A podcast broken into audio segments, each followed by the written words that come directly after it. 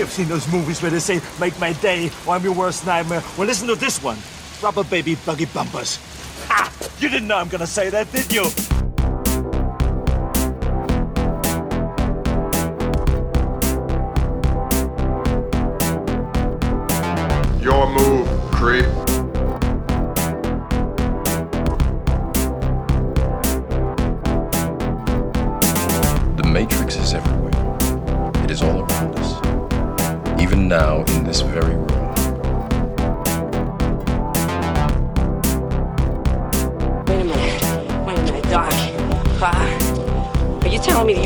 Time machine? Out of a DeLorean?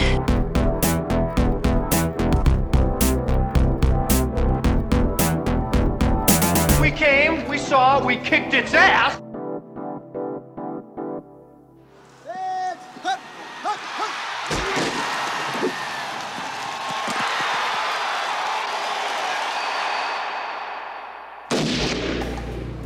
This ain't no game, Flash.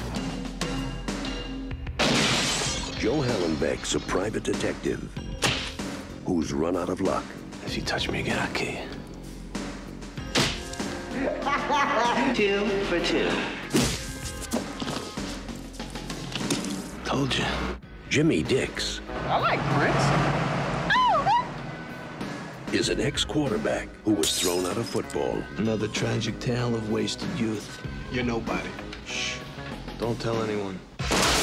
They were trying to clean up their acts You vacuum, I'll dust. when they got dragged into the dirty world of sports corruption. So you're gonna bribe some senators to legalize again? Legalize. Sports gambling. Now, Son, we're going to a ball game. they've got one shot What am I gonna do? Point at the bad guys and shoot! to get the goods ah! On the bad guys. This once, I would like to hear you scream. Play some rap music. Ideas, man. Take your best shot. if they don't kill each other first. That was a bomb? Either that or a hell of a factory recall. Bruce Willis, Damon Wayans,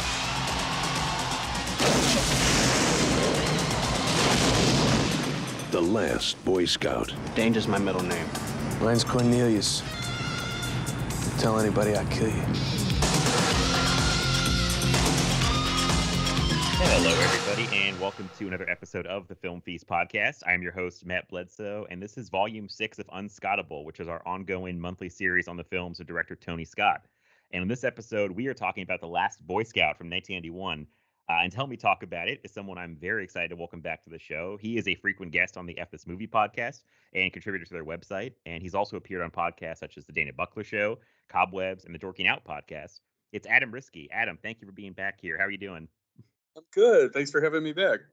Oh yeah, I was so excited to have you back. As soon as we finished that Mortal Kombat episode way back in April, which feels like like we talked about before we started recording like years ago, I was like, can't wait to talk to Adam again about something. So very excited to talk to you again about this movie in particular as well. So I'm I'm excited to do this one. Yeah, me too. so um yeah, I guess uh it's been a while since you've been here. How how have things been going? How's your movie watching going? Um, it's going pretty good. I'm uh right now like just mostly watching stuff I have to like write about or do things with for like F This Movie or like other podcasts. Um, but I'm looking forward to like just binging tons of horror movies in um in October and then I I usually wait to watch non-horror stuff like of the new releases until um November, but I can't do that this year because it's like the Sopranos movie comes out on HBO Max on like October 1st and will be gone on November 1st. So I'm just like, Oh. okay, I'm watching all horror and the Sopranos movie. And it's like, oh, wait a minute, I'll watch all horror and the Sopranos movie and Bond because I can't wait three weeks for Bond.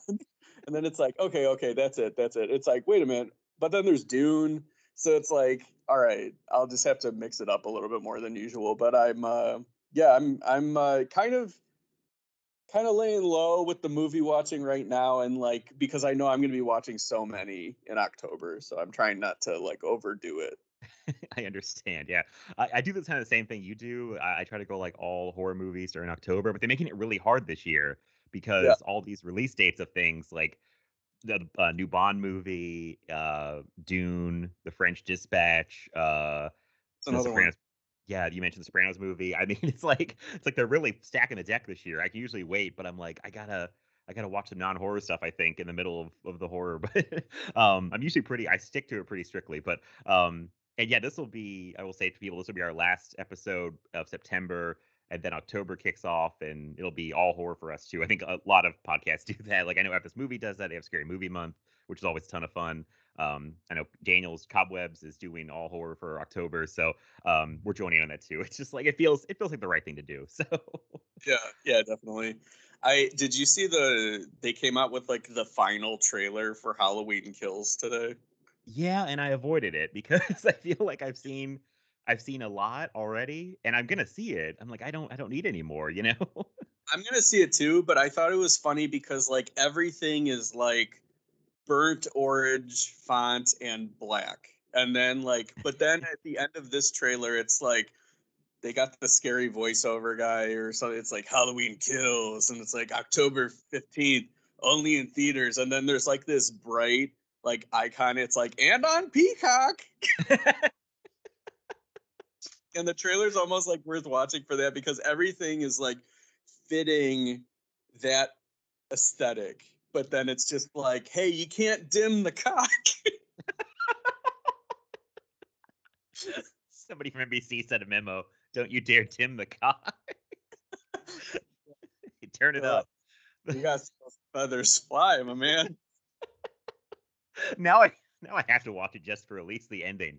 Um yeah, that's really funny. I uh I feel like people had warned that that maybe people had seen it already or something where they thought this trailer gave away a lot more.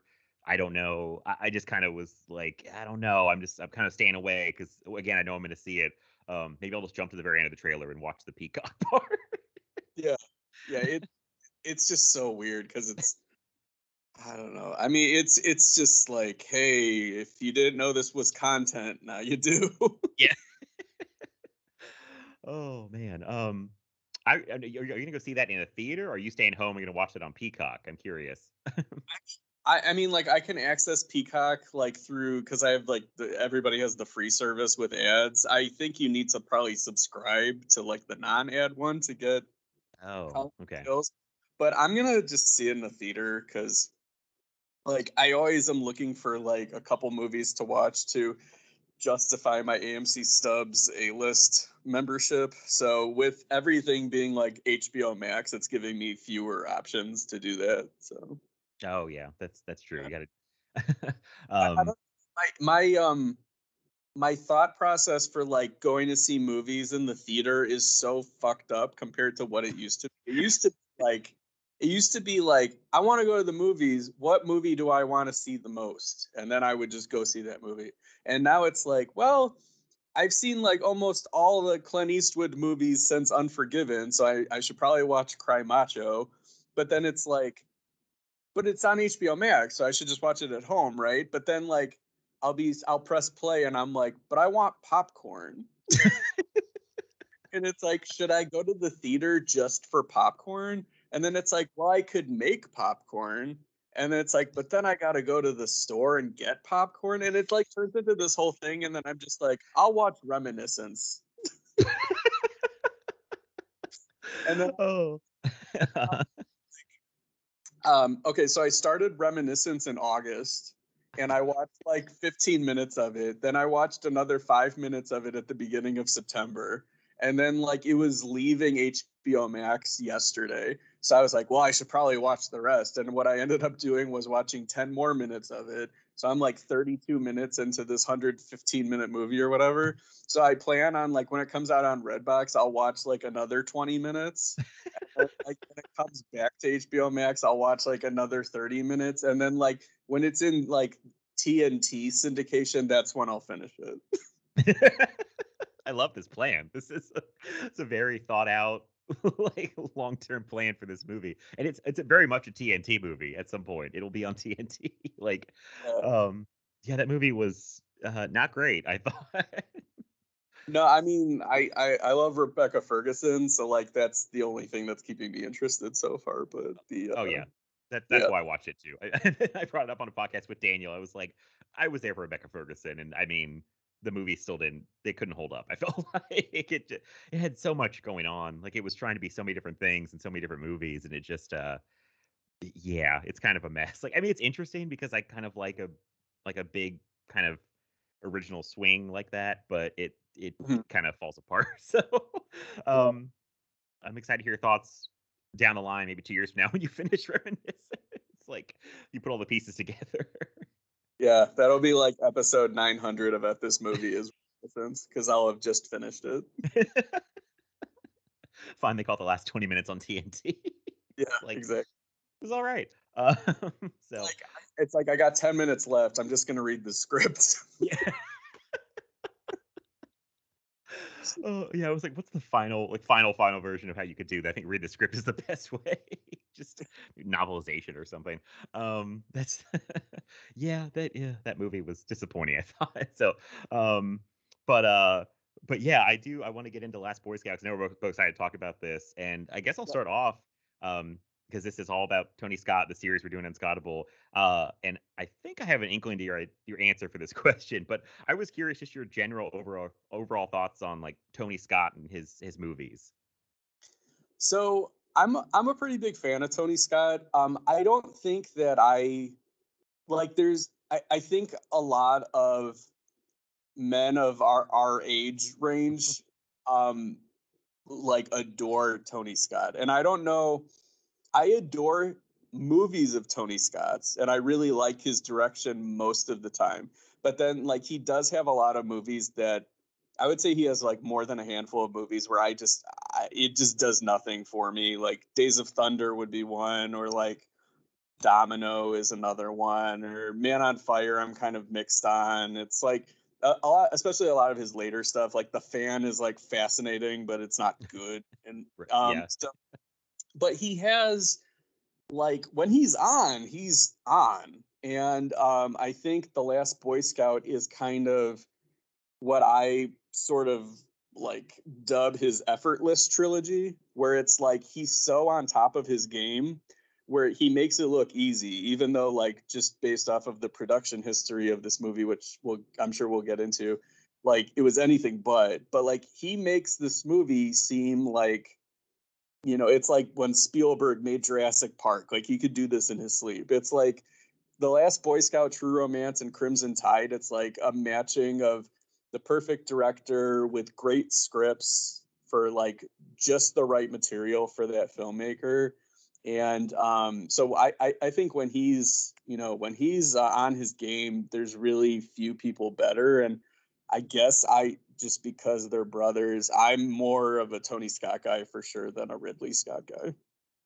Yeah, I mean, I get probably goes without saying I'm doing a Tony Scott show, but I, am more of a Tony Scott guy than a Ridley Scott guy. But like, I always say that Ridley's highs were are so high, like Blade Runner and Alien are just like game changing movies, masterpieces, and um, people kind of gravitate him more. But I think overall, I, I definitely like Tony more, and I'm so glad you brought up um, that Last Boy Scout kind of starts this amazing little run, this little trilogy for Tony Scott, because this is like my favorite stretch of his career, probably from this, True Romance, and Crimson Tide, which, like you said, you put it perfectly, perfect pairing of director with like, he gets great scripts for all three. Um, it, you know, it's just great work. Like it's some of his best work, and it's like in this amazing little little run here. Um, so yeah, this uh, this whole stretch is like fascinated me, and I think it's like some of his best stuff. I I do love Man on Fire like a lot. It may be my favorite. I keep I keep dancing around like what's my favorite one, but um probably my personal favorite. I still think Crimson Tide might be the is probably technically the best movie he made. Honestly. See, I see like True Romance and Crimson Tide are the two that I debate, like which is my favorite. But then when I think about Last Boy Scout, I'm like that it's and not to you know give away everything right off the bat, but like it, to me, it's like a perfect action movie.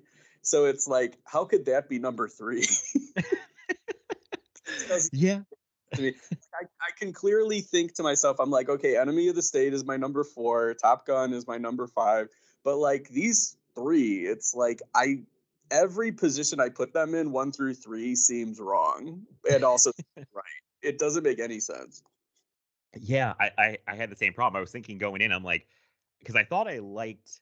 I, I'll say this: I like I Last Boy Scout more every single time I watch it, and now it's like one of my favorites of his. But even being one of my favorite Tony Scott movies, it's it probably is like four or five in the Yeah. ranking, but it's still so good. It's like it, it feels weird to rank it that like low, I say, but it's just yeah, I just I do really like it. Um, but it's like how do you argue with like Crimson Tide or True Romance and it um and I love Man on Fire. so um yeah, it's it's amazing. Yeah, and it's and more amazing that it's I think it's such a good movie and like you hinted at or kind of mentioned that the production was like complete chaos. Like um I have so many notes just on the production of the movie. like reading the the book I have on Tony Scott and going to Wikipedia and the IMDb trivia, it's like and it's ever it's insanity and it's like they saved it in editing basically is what everyone says is that tony shot like so much uh material and always had so many cameras going and he just brought them all this film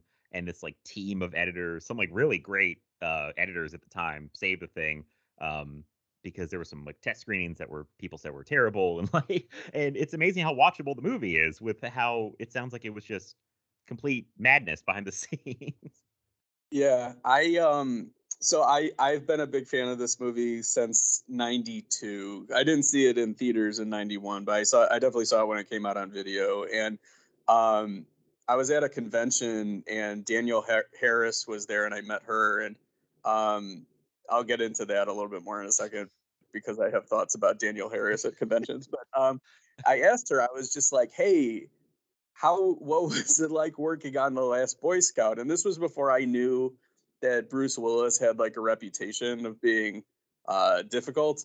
So i, I was like I, i'm like is bruce willis as awesome as he is like as john mcclane and then i was like well how is bruce willis? And then she she like her body language like completely changed. And then she just kind of took a beat and then she just looked at me and she goes not nice oh and I was like, oh, Bruce Willis is a jerk. So- but um, the Danielle Harris thing is okay. So she goes to like every horror movie convention, and now she's doing this thing where it's like you could get the pho- the professional photo op with Danielle Harris, but it's like it's not good enough to just get it with Danielle Harris. She's now like, but out, but she's dressed as Jamie from Halloween Four. It's like in the clown costume at the end of Halloween Four, and I'm like, that's weird. I don't want that. And then it's like, and then the new one is just like you could get a regular photo op with Danielle Harris or like her covered in blood. And I'm like, I don't want that. That doesn't sound fun for either of us. And then it's like, but I would say this mm-hmm. if they did a photo op where it's like her and the the puppet furry Tom, I would do it. I would say you don't need a clown outfit. You don't need blood. Just take put the puppet in your hand, and we'll do a Last Boy Scout uh, picture here. like, um, Yeah. I I follow her on Instagram. I want to say, and it does seem like she goes to every like horror convention like around. I mean, It's she's making. nice, but it's just yeah, it, it it's like it's just kind of funny because like it like her and Kane Hodder are like at every single one. Oh yeah, it seems like they, yeah they go to all of them, and um she seems nice to her fans. I mean, if she enjoys doing it, she's making a living. That's good. But I, yeah, I'm with you. I think it's I wouldn't want those photos. I'm like, you can just be yourself. It's fine. like Yeah, exactly. you don't do all this this uh, fancy stuff. Um, so we, I did. I was gonna bring her up in the movie, I, and you, you brought her up already. I, I I think my note just said. I'm worried about her character in this movie. Is she okay? Like this child seems like she's dealing with a lot of stuff in the movie. She seems like not so much like the Hallenbeck kid, but she seems like Al and Peggy Bundy's kid. yeah, I could I could definitely see that. There's no there's no shot that she's just gonna like like she calls him sir at the end of the movie. It's like there's no shot that that's gonna stick. right. She'll be back to swearing and doing crazy stuff the next day. like Yeah. it's also this weird mix in her in the movie for character seeming she's supposed to be 13 and they talk about her going to parties and stuff like that. But then also like she acts, I think, kind of childish, like with the puppet and kind of you know the puppet talks like she talks to the puppet. I'm like, this is strange, isn't it? like it's a weird mix of what's going on with her. Yeah, and also like I think uh, Shane Black and Tony Scott like don't want you to worry about her too much, even though she's in danger. So like when she gets kidnapped at the end, she seems like pretty chill about it, and she's just like she's like like Taylor uh Negron like puts her on the phone and he's like talk basically like talk to your dad, prove that you're still alive. And she's just like, Hey dad, it's me, I'm okay. and he's just like, All right, I'll meet you at the stadium. He'll be there. Just yeah, sit tight. Sit tight. Um, yeah, she. That's a good point. She doesn't really have much fear of that much in this movie. It seems like she's pretty cool. She walks into a a, a oh, field. Yeah. The port. it's like a Mexican standoff, and then she's just like, "Hey, back away." And I, I also, I like all the henchmen. They're just like, they think nothing of it that this like girl is just in the middle of the woods with like a hand puppet, and it's just like, can you tell these guys a joke? Bruce is like, yeah, sure. But yeah, uh, like take the puppet, yeah. Like about the furry Tom thing is like kind of indicative of um I saw the mechanics of the Shane Black script like really clearly this time where it's like he does all this stuff to set up things just to like bring them up like a scene later. So it's like he has to talk about like what what are shredders? So we can set up that there's shredders in the next scene and what they do and we know that. Or it's like he writes uh you know bomb on a piece of paper but he misspells it but he misspells it so they can only have a joke that it's polish for fuck you. Or like you know uh, I I rate her on you know three fingers on my or uh, or on my on my hand scale. It's three fingers. It's like I'd give up three fingers to sleep with her, and it's just like only does it so like in the scene later he could ask how many fingers is my wife on the on your finger scale. It's like there's so many like little things like that, and they're enjoyable. They're funny most of the time, but it was just like if I'm thinking about it, like I can't unsee it. Yeah, that's how I've gotten with a lot of Shane Black scripts. Funny enough, like you bring this up, like, and I just kind of see he's got things that he loves to do. Like, I mean, he's got tells. Like, I, I can't think of many other Hollywood writers that, if I didn't know who wrote the movie, you show me the movie, I'm like, this is a Shane Black script, right? It's like it's two guys in L.A. Uh, trying to solve a crime. It's kind of a neo noir. There's like the, the, way the dialogue is, like the way you just mentioned how he sets things up and they pay off. Like, um, I like most of his stuff. It just has, it's very clearly, you know, it's very Shane Black. Most everything he writes is like, oh, it's a Shane Black script. You know, it's got all these hallmarks of his stuff. yeah, he's he's big on like setting things during Christmas, although he Christmas, doesn't do that. At least I don't think so. But um, yeah. I, I, I love that this is kind of a tangent, but I love um, that the LA Stallions have such a dramatic season where it's like one game, it's the Billy Cole game, and then another game, it's the one where there's like snipers on, on the light. it's like imagine if you had season tickets. It's just like I don't know if it's safe to go to the Stallions games. I'm not re. It's like I'm not re-upping first night the '92 season. so I was just thinking, it was like kind of traumatized going to these stallion games with all these things that keep happening. I'm like, I don't think it's safe to go to these games anymore.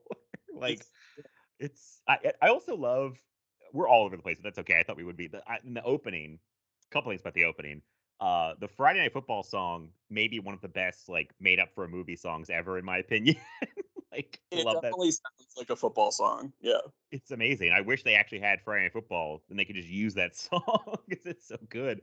Um, and then, uh, but that whole like the way that Tony Scott decides to like light the stadium in the opening scene is like a prison yard. It's like it's like it, I mean it's kind of ridiculous because like we uh, NFL games are usually very like bright and well lit and this one is just like spotlights and it's like raining and you probably couldn't see anything if you were watching on TV. Like I was just thinking this time I was like I I love how this is like heightened for the movie, but it makes no sense if you were actually watching this as a football game at home, like the way yeah. the stadium is lit up.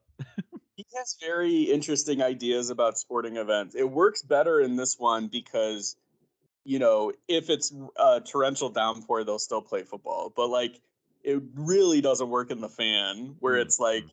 it would call a rain delay on that like game at the end of the movie, like in a heartbeat. But then it's just like anything goes. so it's it's kind of interesting in that regard. I think it's funny, like I didn't notice this before, but on this viewing I did, where um you know Milo, the henchman, like is talking on the phone with Billy Cole, and he's just like, he's basically like, you better start getting in the end zone, Billy, or you know what's gonna happen to you. And then like Billy Cole just like murders people and kills himself, and it's just like, why don't you just try to go for the touchdowns and like, like if you like like. I guess like what they're gonna do to him is so much worse than but he's still gonna die, but he's like, I'm gonna do it because it's not gonna hurt as much when I do it. So it's right. like I don't it doesn't make any sense. It's like he's he knows that he's just gonna like kill himself and he's gonna die, but it's just like, but I'm still gonna try to make it work. so I don't know.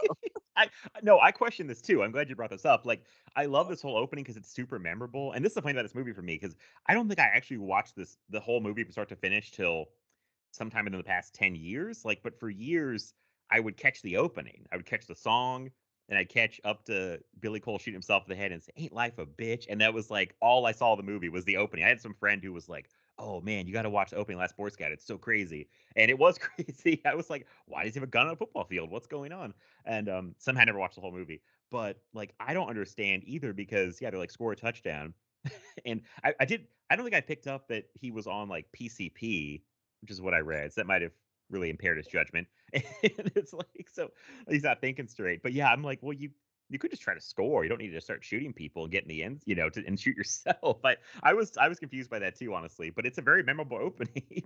like like it would make more sense if he. I mean, it's not as dramatic and it's not as like I guess you know action, you know, ish that like for him to not shoot the other football players. But two things. One is he shoots the first one in the face, then he shoots the other ones like in the knee or the leg or whatever. It's like, why don't you shoot the first guy in just the leg too? Right. I thought that too. so that was one thing. And then also, um, it's like it would make more sense if he like tries to go for the for the the touchdown, doesn't get into the end zone, and then is just like, oh, I gotta kill myself now. Right, right. Like what sense but like, yeah, it's I don't know. no, you're fine. I questioned all the same things you did, so I'm glad we're talking about it. Uh, it, it made more sense if he like had an attempt and got stopped, and then you know maybe some the time was going to run out or something. He got really desperate and like you know just eh, grabbed the you know I took off and shooting people, but it's like immediately he's like I just gotta start shooting people. You know, it's like he doesn't even hesitate. So yeah, um, but I mean, like in '91, I or '92, like I I like this movie more than football itself. Wow. And I still I, I still do, to be honest. I like football, but I think I think it's if I if I had a choice of either watching football or The Last Boy Scout and like I couldn't watch the other for the rest of my life, I think I would choose The Last Boy Scout. I, you know what? I would say the same thing. I went through like a major football phase, like I don't know, ten years ago, when I was all into fantasy football and I was obsessed with it. And it, now I'm now I go last Boy Scout. I don't. I'd rather have that than football. so I'm with you. Um, but yeah, I mean, the, the like the opening. We can talk about the logic of it, but I it, it looks great and it is memorable. So it's like you say you start off the movie like, wh- where is this going to go? Because this starts off so crazy that you're like, what is this movie about? Where's it going? Um and He's so openings. It's like you think of um what you call it. There was uh, the hunger. Like that's oh. an amazing thing. I don't I don't particularly love the the rest of the movie, but like that opening is incredible. And then this one's got an amazing opening and um you know, True Romance has like an immediate attention getter. That's more like the, the script though with Tarantino's monologues, but yeah, he knows he knows how to kick off a movie for sure. he definitely does. Um, so okay, I'm just looking at my. I have so many notes. Like, uh, yeah. I'm sure you read about how basically everyone on the set hated each other. like Bruce Willis, Damon Wayans hated each other. Tony yeah. Scott and Joel Silver hated each other. Uh, Bruce Willis and Joel Silver ended up hating each other by the end of the movie and never worked together again. like, um, and like you mentioned, like yeah, Bruce Willis sounds like he was just on like a real power trip at this time. Um, because every story that I read, like every co-star, everybody in the crew was like, yeah, Bruce Willis did this, he did that. Like he was pulling the strings. He was on like an ego trip. He was kind of an asshole. so, yeah. I mean, yeah, it's uh, it's it's amazing. The movie works. It got finished and works because like it just sounds like Bruce Willis is just going on this trip. And I, I read this, I thought it was interesting that like I think it got worse because Hudson Hawk came out in the middle of making this movie and mm. it bombed, and then him and Joel Silver like Bruce and Joel Silver freaked out, and then really like got nervous. they were like, "Oh my god, we need a hit." Um, yeah. Eh, just chaos. Um, I don't know if you want to talk about this yet, but I remember you had messaged me and said you had a Bruce Willis theory and a Joe Hallenbeck theory. I don't know if they were related or no. They're two separate ones. Um, I could, yeah, I could definitely talk about those now. Um, so do you want to hear the Joe Hallenbeck, um, Jimmy Dix theory first, or do you want to hear like the Bruce Willis as an actor theory first? I'm I'm curious about that one first. The Bruce Willis as an actor. okay, so think back. What is what are the last like really good movies that Bruce Willis made? And my answer is Looper and Moonrise Kingdom, and that's in 2012. And then okay, that's what yeah. I started to do in 2013. It was like a good day to die hard, and then like a lot of you know direct to video garbage and you know he works for a day he gets paid a million dollars a day he usually works for like one to two days and then he's off of the he's the second lead he's the guy who can sell it to international markets but like chad michael murray's the star of the movie or like jesse metcalfe is the star of the movie um so my theory is that bruce will and he's a miserable bastard he only gets more and more miserable with every year yeah i think about Bruce Willis is that in 2012, after Looper, he was either bitten by a vampire or granted immortality. And then 2013 he realized what a bad idea it is and like he regrets the decision and he's just been taking it out on people ever since. And the reason he does all these movies is because he knows that he's going to age like David Bowie in The Hunger so he needs to set himself up for the eternities, like the hundreds of years that he's going to live. So that's why he's getting all this money before anybody notices that he's an immortal.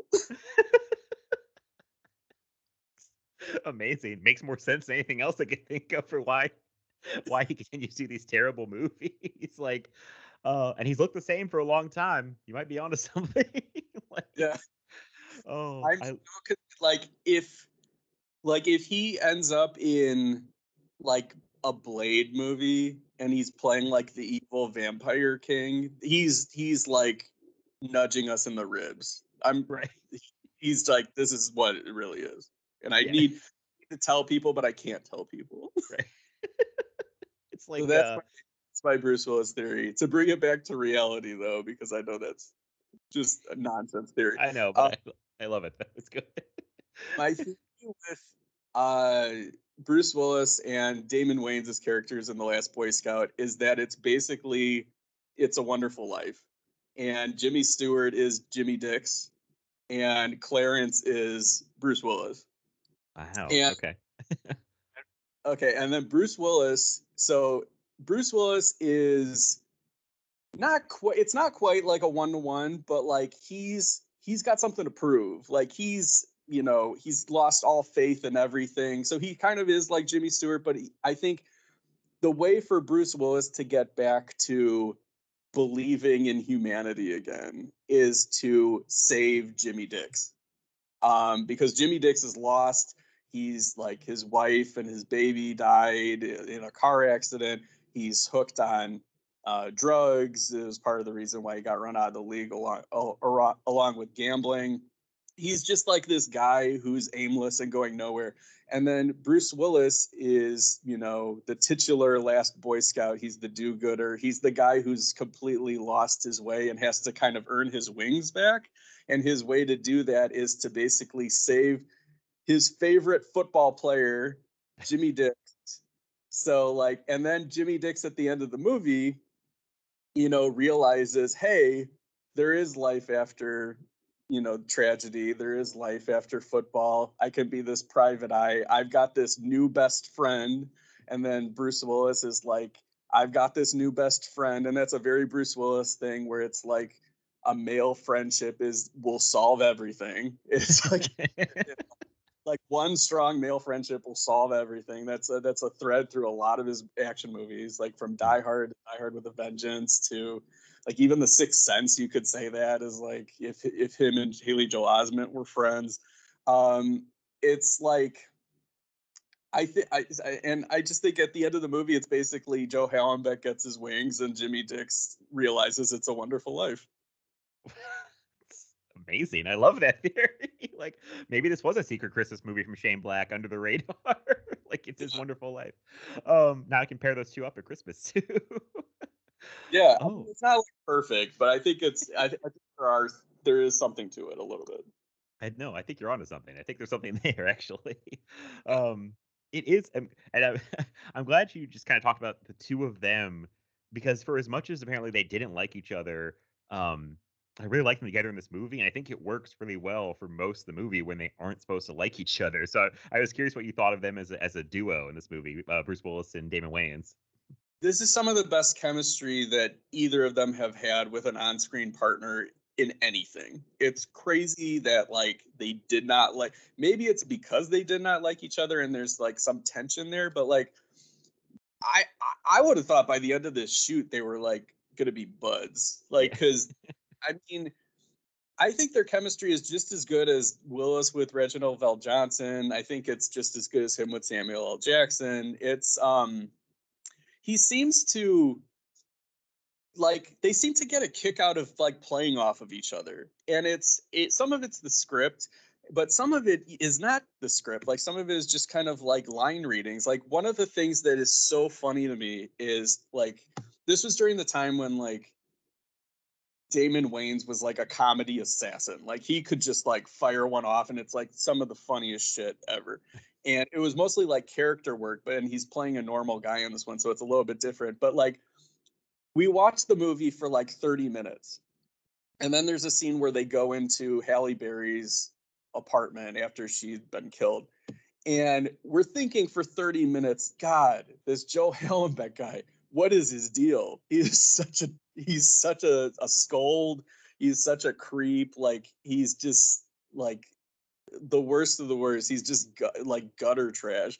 And then like, Damon Wayans just fires off real quick. He's just like, I want to meet the bitch that fucked you up. and that line is funny, but it also like immediately humanizes Bruce Willis's character because Damon Wayans, who we like at that point, is just like there's a reason why this guy is like this. Like it's not his fault entirely. Like there, I, he's not a lost cause. So I don't know. I just I, he's there's just some lines in this movie that are just so great, so so great. And to your point, I mean the chemistry between the two of them is just awesome.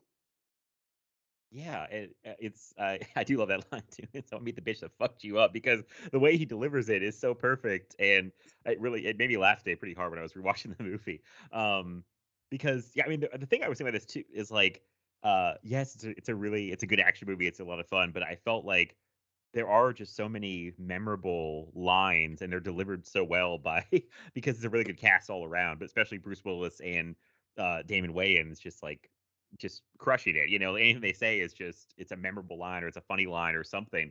Um, it's like, of course, credits to the script because it's Shane Black and he's very good at that kind of dialogue. But um, it really keeps it like moving along because I did kind of notice like it's an action movie, but like a lot of the action is like kind of put into the last like 30 minutes of the movie. Like the movie really ramps up in the forest kind of standoff because then yeah. it's like forest standoff, car chase, all the stuff at the stadium, you know, Damon Wayans riding a horse, and it's just like all this crazy, and it's like really back backloaded with the action, but um, but all the other stuff before that is just like their chemistry and the snappy dialogue and you know just them kind of moving things along. Uh, I'm trying to think of some more favorite lines. There's so many. I do love when uh, Taylor and Negron, um, the cop pulls them over and he has that kind of a kind of a silly line you think about it, but it works as he delivers it so well. When he's like, "Oh, I'm sorry, officer. This bullet seems to have too many, or this gun doesn't have bull- too many bullets in it." And he shoots him. you know, I just butchered that line a little bit, but just stuff like that, like uh,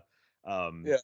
these kind of like off the cuff, like silly lines, but they're delivered so well. And uh, um, I do want to admit Taylor Negron in this movie is like a really like uh creepy, like good henchman. He's a real like weird guy. Like he just has this vibe about him that is off-putting. I feel like. Yeah, he has. th- th- This movie has a lot of like off kilter villains, which I really do like. Like because you, um, because you got like Taylor Negron, who like later would be basically like, I mean, he was. I I don't know like his entire filmography, but I'm thinking of like Nothing But Trouble or like Angels in the Outfield, where like he's fucking sitting in nachos and his nachos covered on his ass. It's like he's the he's the guy that you take pot shots at. He's like Bronson Pinchot, but like in this movie, they make him into this ice cold ultimate badass. Like he's the Everett McGill in Under Siege 2. It's like pretty great. And then like also, you know, you've got a lot of like quirky character actors playing some of the other henchmen. You got like Kim Cote, Cote or Codius or Cotus or Coates or whatever, who's been in everything. And he was like, you know, the creepy guy dude in the middle of the ocean and Waterworld and stuff. And he's in this one, he's like, you know, punching like Bruce Willis when he's when Bruce Willis is offering, uh, asking for a cigarette. And then the other guy in that movie is like that one dude who's in like all the movies and he was like in the Elvira Mistress of the Dark movie and he looks like a cartoon character and it's um and then like that main heavy is like the football team the Stallions owner and this guy is just like such he's like such the corporate villain but like it works because he just seems like right out of like his mom evil like like there's never been a breath he's taken that hasn't been malevolent yeah, he seems like effortlessly an, an evil bastard. Like, and it's funny to me because uh, like he's such a like evil man in this movie, but I I knew him uh from when I was forced to watch Walker Texas Ranger as a child with baby with a babysitter, and he's like the kindest, gentlest like old man on that that show. And then I see him in this, and he's such an an evil guy, and he does it so like it's so effortless. I, I was like, is this like supposed to be an evil Jerry Jones, owner of the Cowboys, stand-in? like, is this? yeah it's a good call yeah my my favorite of all the henchmen is the scrabble guy i love that i love that dude Oh yeah, yeah. There are just it's like out of nowhere there's like an aaron sorkin character and he's like a henchman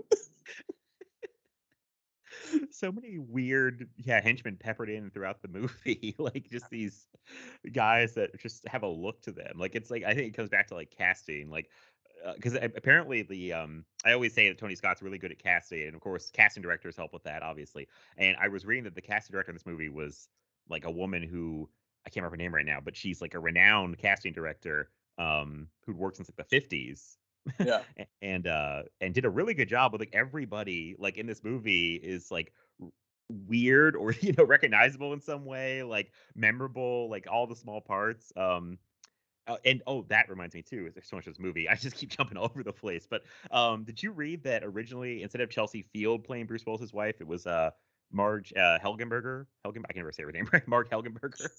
No i i didn't know that. And then, yeah, for some reason, I could not find out why, but Bruce Willis like really like threw his weight around that and like didn't like that casting choice and and demanded they get Chelsea Field. And, I don't know why. like I don't know if he had a crush on her. He was like, get rid of Mark Helgenberg, get me Chelsea Field, and he like went over everybody's head and like told Joel Silver and Tony Scott, the cast director, was like, I want Chelsea Field. And I was really curious to find out why, but I couldn't find any information on why he wanted her so bad. it's like she doesn't look like a Hallenbeck. Fire the Helgenberger. Yeah. Um, I I never noticed this until this viewing, but Chelsea Field. Okay, so it, it needs to be said that like this movie hates women. Like it hates Yeah. women. yeah, I was reading. Uh, I think it was in um, Roger Ebert wrote something, or it might have been in the book, the Tony Scott book I have. And uh, eh, well, because Shane Black wrote this coming off a breakup that was very bitter, apparently. and it shows. I think, and uh, yeah, you're right. I it's it does it does kind of hate women. I don't want me to cut you off, but keep going that point. But it definitely does. No, and I and it's a tricky thing because us liking I I, I mean like I I think I, it's safe to speak for you as well as me. It's um us liking this movie isn't like endorsing every ideology that the movie has. Right. Um, yeah. but there's a lot of movies of this time period that like really, you know, are, you know, generously titled like labeled macho. But like part of that package was they were pretty, you know, they put the women on the sidelines, they were the damsels in distress. In this one, they're just basically pills. I'll put it that way um, or victims. And it's, you know, I doesn't make it a better movie if they make them empowered, or does it make it a, a, a worse movie?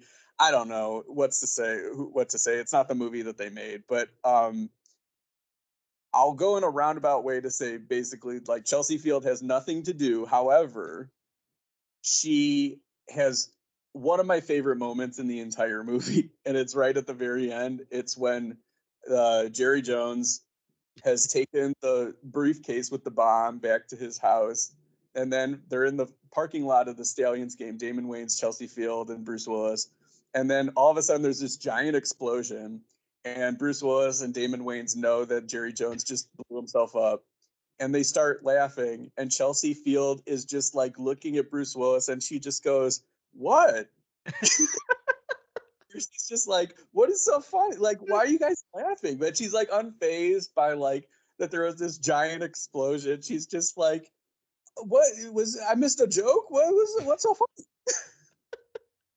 I did laugh that day because like it's it's so weird with no context and she has no context really and like to have to two guys just laugh at an explosion in the distance and I'd be like why are you guys laughing? Someone probably just died.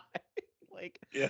it's it's it's kind of like the movie in a nutshell i thought the movie is it's very violent like it got cut down from nc-17 to make an r because of the violence uh, which is tough to do in america and they uh and it, it feels like it's almost that part is I was like, I felt the movie just laughing at crazy violence. Like a guy just got blown up, and who knows how many people. They're just like, ha, ha, ha, like you know, the end. like that's the movie kind of in a nutshell and i don't know why i like it so much i feel like it says a lot about me that maybe it's not good i don't i don't know but um it's a very it's a weird movie because everyone's like oh it's it's such a funny fun movie but then it has like all these like touches of darkness throughout which probably is from the the original shane black script which Yeah. apparently is a much darker uh script which happened to him a lot i feel like. Like lethal weapon was darker.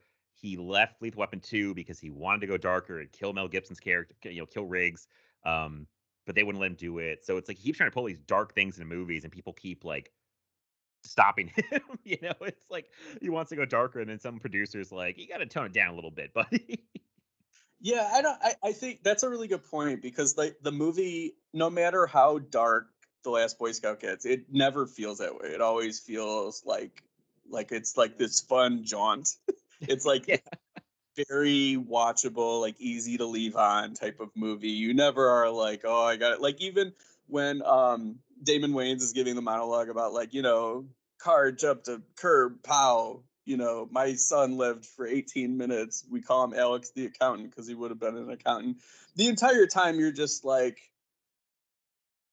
you- you're like, oh, it'll be fun again in, in a minute. Yeah. I'll just let him. I'll let him have this, and it'll be fun again in a minute. It's like, it's like it doesn't like sink in because it's such a comedy, like it's such a buddy comedy, uh, and it ju- and it's the best kind of action comedy where comedy, all right, action comedies suck when comedy is the is leading the action, but when you're making an action comedy and like you put all of your effort into the action first and then put jokes in, it almost always works. And like The Last Boy Scout is one of the best examples of that. Yeah, that's a that's a great point. Yeah, it it I think because it's Tony Scott, he kind of did this with Beverly Hills Cop 2 a little bit. Everyone complains Beverly Hills Cop 2 is is you know kind of dark and violent and not as funny as the first Beverly Hills Cop 2, but I think that's because Tony Scott's leading with more into the action and the style, and they want it to be kind of more action heavy than the first one. Um, so I think Tony Scott's always kind of an action guy first, which probably Yeah. helps a movie like this. Like if it was if they got some guy who was known for comedy, the movie could be completely, you know, flipped the other way. Who knows? But um, It's a bad example because I like the other guys, but like if if Adam McKay directed The Last Boy Scout, it wouldn't be half as good. oh, that's a yeah. I think it's actually a good comparison. And there'd be like a twenty minute slideshow at the end about something like you know like the Bush administration or uh, something like Joe Hallenbeck was a pimp named Gator at one point. It's like, um, one character. What since we're talking about the comedy stuff, one of the things that I also find like really inadvertently funny in this is um the cop that you mentioned who uh you know gets killed by by Milo where he says you know the problem is there's too many bullets in this gun that guy's whole arc is hysterical to me because he only exists like him and the police captain eh, basically are having like a one act play by themselves.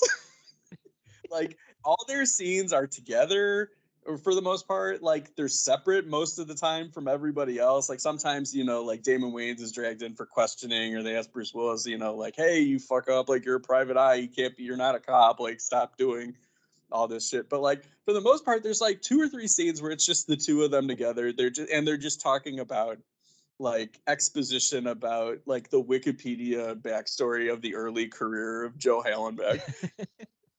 Uh the the and so and then this the the one cop is just like the more he learns about it it's like the more he becomes like a fanboy of joe hallenbeck. And like by the end of it it's just like i'm so relieved that he never lived long enough to think that joe hallenbeck like killed some like like is a bad guy Yeah, I was thinking that poor guy barely gets to do anything. Like you say, he's just in the police station with the other, the chief or the captain, I guess, and then goes and gets shot. Like he goes out, he leaves the police station and is killed. Like he just, he goes out and is murdered. Um, that is funny. They were kind of in their own little like movie, their own little side story. Like Yeah, it's just so funny. It's just like, wait a minute, Joe Hallenbeck, he saved the president. I'm gonna shake his hand. It's Yeah. like Joe Hallenbeck didn't put up with that shit with the senator. What a guy. Yeah. he's like, this guy's great. I want to go shake his hand. like, Yeah. he really is the last Boy Scout. Well, oh, yeah, I, there needs to be like a reveal where it's like that guy is like a scoutmaster or something like that. He's just like, I see one of my own. It's like in Under Siege where you know, uh, like all the guys are like in the control room and they're like, it's not Ryback, he's one of the good guys. It's like we Right. needed one of those with this guy where he's like, he's a lit- he was an Eagle Scout, and I I can tell. right. it's like I, I just know these things. Trust me. like I could tell. Um, it's just this motherfucker is just dropping merit badges. I can tell. they're just falling off him. He's got too many merit badges. He can't even keep them on. yeah, It's like, did you see him around a canoe? That ain't a mistake. he built a shelter in 30 seconds flat. You should have seen it. Yeah. Oh man. Um God, there's so much about this movie. Um what other what other things did you want to bring up specifically? I think you mentioned you had a lot of points too. I'm Um, just So okay, so I, I I mentioned like I saw this movie on video in '92. At the time, I was like nine or ten years old. Um, Terminator 2 was the movie that really opened the door on like R-rated action movies for me.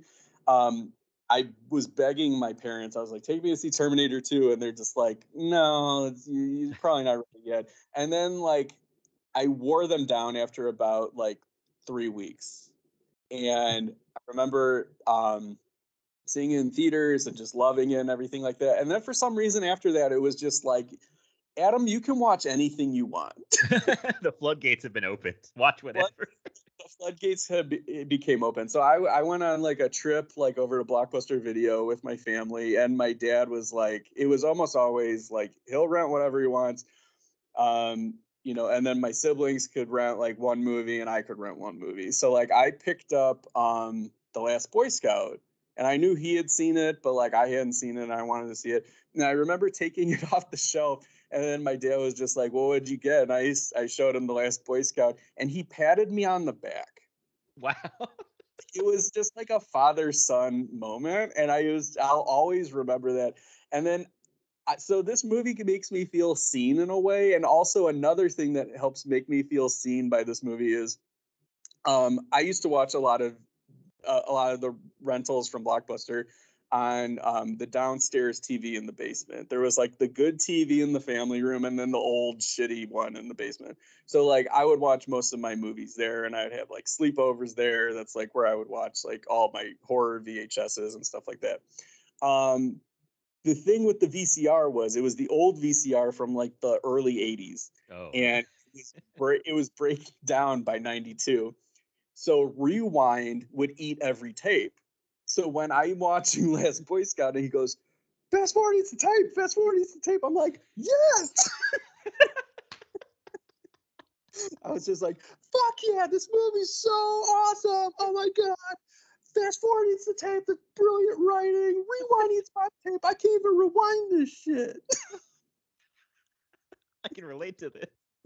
yeah, it was like I felt so seen by this movie. And then um I, I remember so many times where it was like my sister would like rewind a tape. I'm just like, rewind the tape. Fucking do it. and then like I pull out like a you know like a gutted copy of Rapid Fire that I taped off of HBO, and I'm like, rewind needs the tape. How many times I gotta tell you, rewind needs the tape? And then my sister's doing like the Damon Wayans thing. She's like, how the fuck am I supposed to know the rewind needs? oh, I love that story. oh, it's like when you're a little kid, little things like that really they're like, oh my god, that's a thing that happens in my in my house. You know, so I can relate to that. well, it's because like there's like these little things that when you're a kid, like once you figure out like rewind needs the tape, that becomes like a cause. It's like right. I don't know much about anything, but I know rewind eats the tape, and I'm gonna protect these tapes. You're the protector of the tapes at that point. You have to warn people in your house, like, don't rewind the tape. Rewind yeah. the tape. It's just like, uh, don't forget to take your shoes off before you walk on the carpet. And rewind eats the tape. Yeah. You'll see. rewind eats the tape. just, just remember that. Rewind eats the tape. Don't, yeah, just don't mess with it. yeah. Oh man. Oh, that's pretty great. It's so, it's weird to me to think that that this and Terminator 2 came out the same year. Like, and if they're both turning 30 this year is really like trying to wrap my head around. 91 was a hell of a year for action movies. I mean, you got Point Break that year. Yeah. You got New Jack City that year. I mean, it's pretty unparalleled. it's it's a great year. I was looking at I don't know why I was looking at movie years recently, but yeah, this one 93 is a good year for like me specifically. I feel like because I get Last Action Hero and Demolition Man and Cliffhanger and this Hard, uh, Hard Target. Yes, that yeah. Um, there's more in there too. I was like, man, those the early '90s. We were just something something good was happening for action movies. like, I, I mean, I I'm equally happy and equally sad about kind of like the difference between like the movies of the 90s and like the movies of today. Like I'm sad because it was so much better in the 90s just for like grown up movies whether it's action or drama. It's like it seemed like movies were more made for adults than they were for teenagers but now it's the complete opposite. And but i'm also thankful that like at least i got that because I, I i didn't get to really live through like i didn't get to live through like new hollywood with the 70s or like the the first blockbusters with jaws and star wars and stuff like that. But like I, you know, movies started to become on my radar probably like when I was five in like 1987. And it's just like, okay, I was aware of Robocop when it came out. I was aware of Batman when it came out. And it's just like, I'm glad I have those memories. Um, and I feel bad for like kids nowadays who are just like, wasn't, you know, fucking like in the heights good? It's like,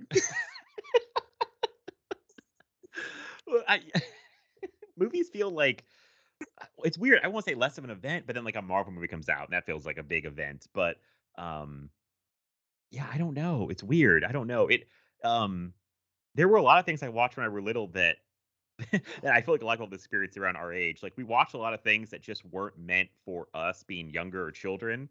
Um Yeah. just because they didn't make a lot of stuff directly aimed at us, but like we kind of had to watch what we just what was around or what we had. Like so I and they were weirdly um like uh what's the word like uh d- they were taking a lot of adult properties and making them like specific toward children. Like there was a Yeah. RoboCop cartoon, like and with toys. Uh, you know, there was a Toxic uh, Avenger cartoon. Like, um, there was all these like R-rated properties that became like geared Like- toward children. Like Freddy Krueger, like, you know, by 1988 or whatever, like when the fourth movie came out, it's like you could go to, you know, like the dollar store or like or the or like, you know, a grocery store and like buy Freddy cards or you could like go to Toys R Us and buy like a Freddy glove with knife fingers.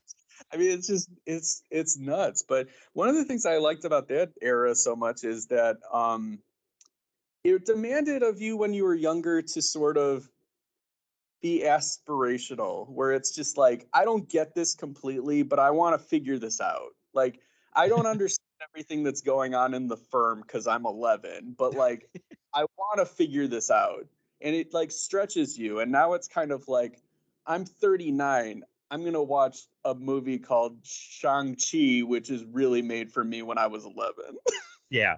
Uh, yeah, that, I was watching Shang-Chi and I really actually I liked Shang-Chi, but I was thinking, wow, this movie would have like killed with me in the mid 90s when I was like seven, eight, nine. Like this would have probably been like one of my favorite movies because it combines it felt very 90s to me. I don't mean that I, I love 90s movies, that's a positive, but in this Yeah. weird way of combining like martial arts with like you know kind of magical stuff that was like a weird i probably because of power rangers but there was like a lot of like combining like mysticism and magic with like martial arts i was i was thinking of like double dragon the movie which is Yeah, it felt like it felt like something like Rob Cohen would have made in 1996. yeah yeah it's it really it just- felt like a, oh go ahead Yeah. I was just gonna say, but like Rob Cohen is just like, man, if it's Asian, I'm gonna appropriate the shit out of that. probably wouldn't have had as much of an Asian cast in the '90s version. And um, I was thinking of something like The Shadow, or it felt like it would have fit in with like this weird Yeah. run of like '90s movies of like Shadow and The Phantom. you know, it was like But even those were like aimed more at adults than like Shang Chi is, because like those movies were like Dick Tracy, The Shadow, The Phantom, and stuff like that. They were like throwbacks to like adventure serials, and it was more like them trying to replicate like Tim Burton's Batman, which the whole hook of that was like this isn't like kitty Batman anymore. This is Batman for grown-ups. uh-huh. So just yeah, I don't know. I mean, I just I just like that. Like even with the comic book movies, it was like it was like, come on, kid, catch up. Like, Yeah. you know, almost there, but like catch up. yeah, just a weird time that I. It's like Yeah. weird to think that these kids get like full on like Marvel adaptations that are super faithful, and I grew up with like 1930s, 40s like radio plays that got turned into like movies with toy lines. Like I had Shadow toys, I had like Rocketeer, I had a ton of Dick Tracy toys, and it was like, yeah, it was just such a strange time that I really miss. Maybe it's probably nostalgia, but like, um, I mean, it's I- just yeah, I think our I mean, like I think our generation, like I think the filmmakers of our generation just kind of like on the whole sort of are bankrupt when it comes to like imagination. Like the the guys coming up in you know the baby boomer directors, they're like they they had imagination. It was basically like, well, I can't wait to have the tools to really elevate these things that I loved when I was a kid, like these adventure serials or like these TV, these kind of goofy TV shows and things like that. And then now it's like, I liked Ghostbusters when I was 10, so let me just redo Ghostbusters, but like not make it a comedy. It's like, and the thing that's so confusing about it is like, it's all these like kind of you know kid properties in quotes like the the movies that would have been aimed at like people our age in the 90s are now aimed at our, our at us in like our 30s because what relationship does like a 12 year old had to ghostbusters anymore or like right, star yeah, like I, I kept hearing like like star wars toys like weren't selling that well like in comparison to maybe like marvel and it's like yeah because like kids don't give a shit about star wars because there was like a gap for you know 10 years between revenge of the sith and like force awakens it's like there's like a whole generation there that like doesn't care about Star Wars. yeah, I think we they, they give too much credit to people having like like uh, having these memories or having this nostalgia. Like I think a great example, it's not kind of it's not superhero or toy related, but like I, I think they thought Doctor Sleep was gonna be perfectly fine because they're like, guys, it's a sequel to Shining, it's fine. And it didn't do that well. And it might have been part of the timing. They put it like out the week after October. But I think yeah. they think that people care so much about these things. And I don't know if like that's there as much as they think it is. They're like, you've seen this on TV, right? You know, like your parents have shown this to you, but like, I don't think like younger people care as much as they think, even though like, oh, your parents showed you Star Wars, right? Like they're onto their own their own things, you know. yeah, and I and I love Doctor Sleep, and like I'm glad that that movie exists because I think it's one of the best horror movies of like the last ten years, easy. But um, yeah, it's. It, I mean, like it, it, sounds like a no-brainer when you're pitching it, where right, it's like yeah. we're gonna make a sequel. It's another, you know, how many Stephen King adaptations have there been? Like, and most of them have been good. So, like, why not make another one? And it's like everybody, you know, over the years has grown up to like love The Shining and stuff. But the thing that's interesting about Doctor Sleep is that movie probably would have been like a mini series in the 90s. It would have been like a two night mini series like oh, on yeah, yeah. or whatever, NBC. And then like now it's like, hey, this is good. So we shouldn't release it in October. Let's release it in November because that's when you release like a good movie that might have like some Oscar play. But then they release it like so they release it too late because Halloween's over and people are kind of burnt out on horror immediately after Halloween. And then they're just like, let's release it like the weekend when there's like five movies also being released.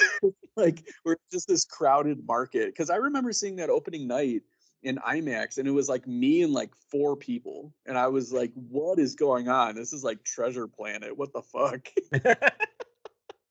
oh yeah, I mean, I loved it too, and I thought it was gonna. I, I mean, I thought it was like a shoe way to do well. I was like, oh, it's gonna, it's gonna be great. It looks good. The Shining, everyone loves The Shining, and I was so surprised when it bombed. I, I just, and there was a lot of articles about like, oh, did they bank too much on the forty-year-old nostalgia of The Shining? Like maybe, I don't know. You know, I think the timing was probably the thing that killed the most because. I know people that love horror movies eh, and they get burned out by the end of October. So like normal people are probably definitely done, you know, like right after October yeah, exactly. I, I don't know if it was, I mean, I guess it was kind of true, like maybe in November 2019. It feels like a million years ago, but so like, um, but one thing that I find interesting is like nowadays, like post, you know, like, you know, movie theaters being back in, or movies being back in theaters, like since, you know, March really. Um, the thing that's the pattern is basically like audiences will go see like one movie a month. They'll pick one movie like so March, it's like we'll go see Godzilla versus Kong, or April we'll go see Mortal Kombat, or like you know we'll go see A Quiet Place Two, um, or in or we'll see Shang Chi, or we'll see Black Widow, or we'll see F nine, or we'll see Free Guy, but then like everything else dies. Yeah, that's it's kind of what it feels like sometimes. Like, um, yeah, I think normal people just don't see as many movies as like you know people that are like so you know passionate about movies, and I feel like maybe they underrate how many movies people want to see. All you know, I don't know. It's it's weird, and plus COVID now, people don't want to go to theaters much anyway, so it's like kind of a double whammy. but um, yeah, I don't know. I I I uh. It's a very different time for 1991 right now. Say like that's why it's so weird that this is like 30 years ago because it feels it to me because I guess because I was alive then too. It doesn't feel as long ago, but also feels like so so long ago at the same time. It's a strange like you know, kind of thing.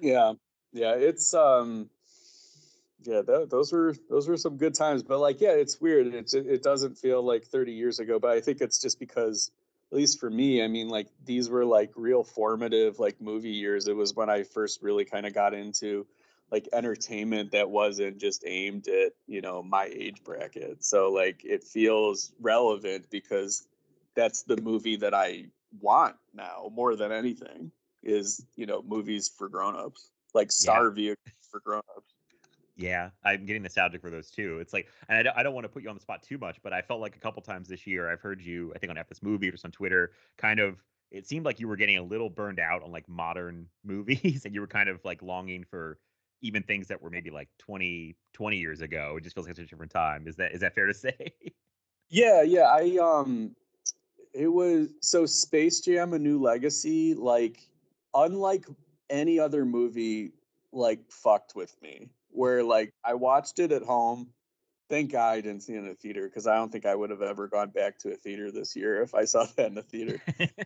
Still on HBO Max, and I just I and I I'm not even kidding. I just thought to myself, I'm like, it's all over. Like this thing that I love, it's over. Like this is what this what movies are now. And everything that I will ever love has already come out. and I need to go backwards and not forwards. And then after that, I I made an exception here and there. Like I saw like old because I'm just like, well, I trust M Night Shyamalan to be interesting. His movies aren't always good, but like I trust, I, am interested in what's going to go on there. Yeah, but like, yeah. I went through a run where it's like Snake Eyes, Jungle Cruise, um, like Free Guy, um, you know, Don't Breathe to The Proteges, stuff like that. Where I was just like, I just can't. Like, even I, I. I, I think I tried to see Don't Breathe 2 like three times before I even I eventually saw it. oh wow like, I, and, it, got to the point where it was like I drove to the theater and I parked, and then before I opened the door to get out of my car, I'm like, I want Wendy's, and then I got went and got Wendy's, and then I went home.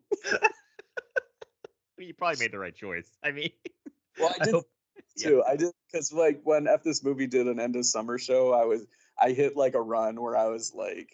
I got like excited because there was a deadline. And I was just like, oh, I'm gonna cram in like five of these and I did watch Don't Breathe 2, and it's actually not that bad. But um, but yeah, I I, I definitely got burnt out on current releases for a while. it's understandable, and then yeah, I I think I think we talked about doing this, but I was like, oh, Adam's gonna I think be refreshed to do Last Boy Scout. Like you know, it's like it's like water in the desert. You know of how rough like a lot of the summer has been for new movies. like, the, the biggest compliment I could give Last Boy Scout is um, one of the things that's happened since I've been watching so many movies at home since COVID is I have a lot of trouble watching things in one sitting. Like I'm very aware of like the three act structure now because sometimes I'll just be like, "Oh, this movie's two hours ten minutes. I'll watch forty three minutes of it." then, then I'll come back. So I'm very aware of like the act structures and like when it doesn't apply to a movie, I get very upset. where I'm just like, I'm like, how's this movie have five acts? This is bullshit. Yeah. so, um, but uh, with Last Boy Scout, I pressed play and I just watched it straight through, and I didn't have like even I, I didn't have any moments where I'm just like I feel like pausing it or like doing something else for a little while.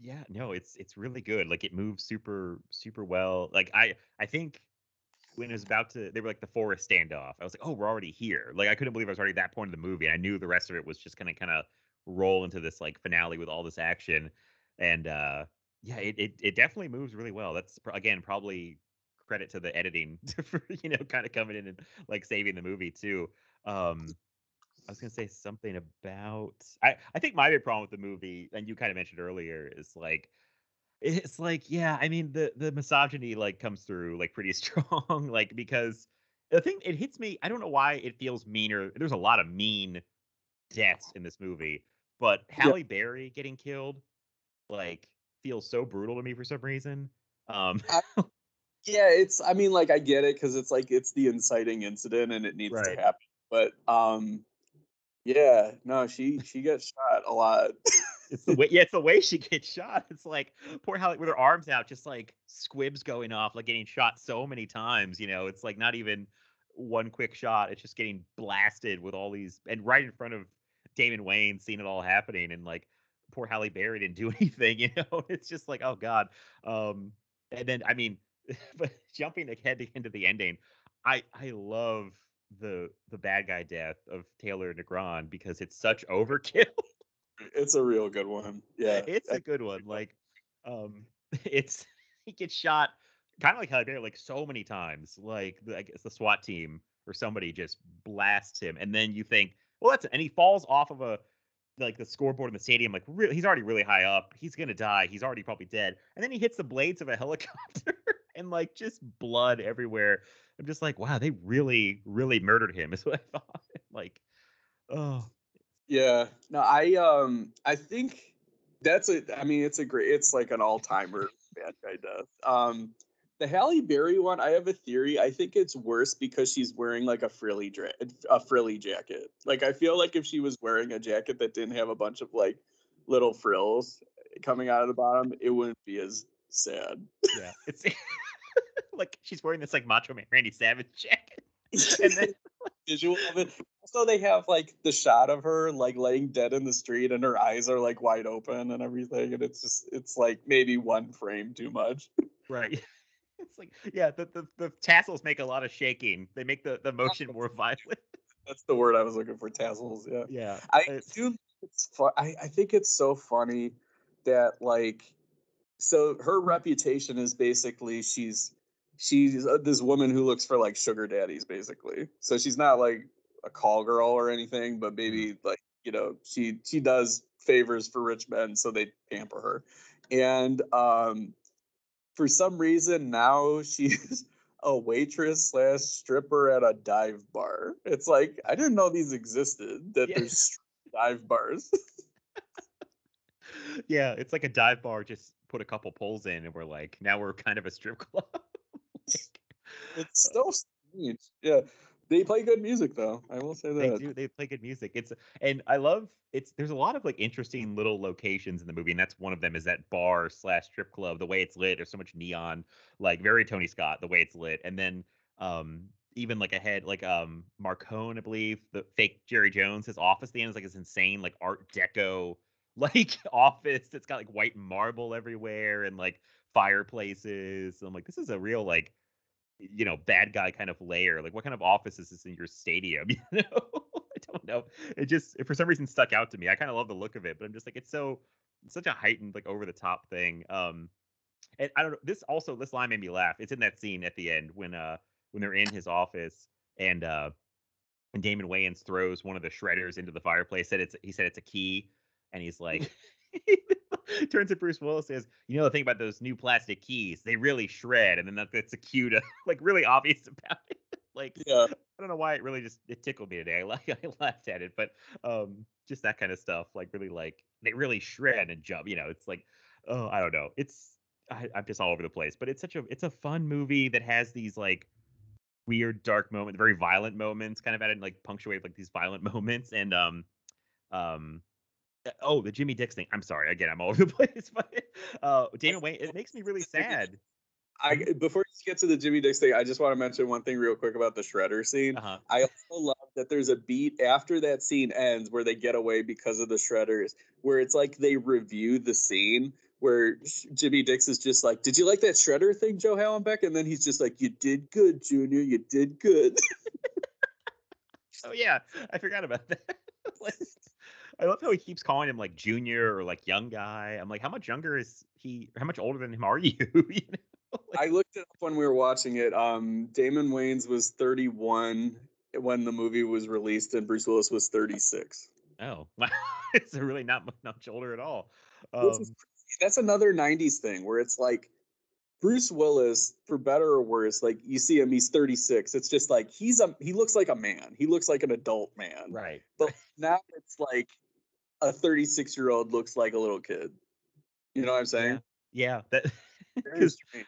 I'm getting there, and people always tell me I look young all the time, which I take as a compliment. But like, I, I did an episode of Cobwebs with Daniel on Dirty Dozen, and we were just remarking like how much older the guys looked. Like uh, Lee Marvin, uh, I think was like 42 or something. in Dirty Dozen. He looks like 65. Men just used to age harder, and it keep it's kind of like going. It's getting like it- incre- incrementally like smaller. Like now, like a 36 year old looks so much younger looked a little younger at 90. They looked probably much older at like 65. like, I went um, from looking like I was 30 to looking like I was 55. It's really disappointing because like so I I started balding in my early 30s, but like I'm 39 now and like I look straight up like if I like I could get out of bed without trying and looking like Christopher Lloyd in the Addams family. oh. Uh, I don't know. Maybe it'll hit me fast. I'm just hope I'm holding on to it as long as I can. Like I've got my Yeah. hair. Like I'm just, I'm just like Just gotta embrace it, whatever it is. Whatever, yeah, whatever it is, just embrace it. Like so. Yeah, I put light bulbs in my mouth and they light up. I'm, I'm just, I'm just going with it. Going for like a full, the full theme there. Oh man, that's it's pretty funny. Um, I have oh, I have two casting things I have to talk about 'cause I thought they were very interesting. I'm curious your take on these. That did you read that Jack Nicholson was the first choice for the role of Joe Hallenbeck? Like to make it in 91? I, I believe so, yeah, because the script wasn't written until like 88, 89. So How's I don't know. No, yeah, I don't think that works at all.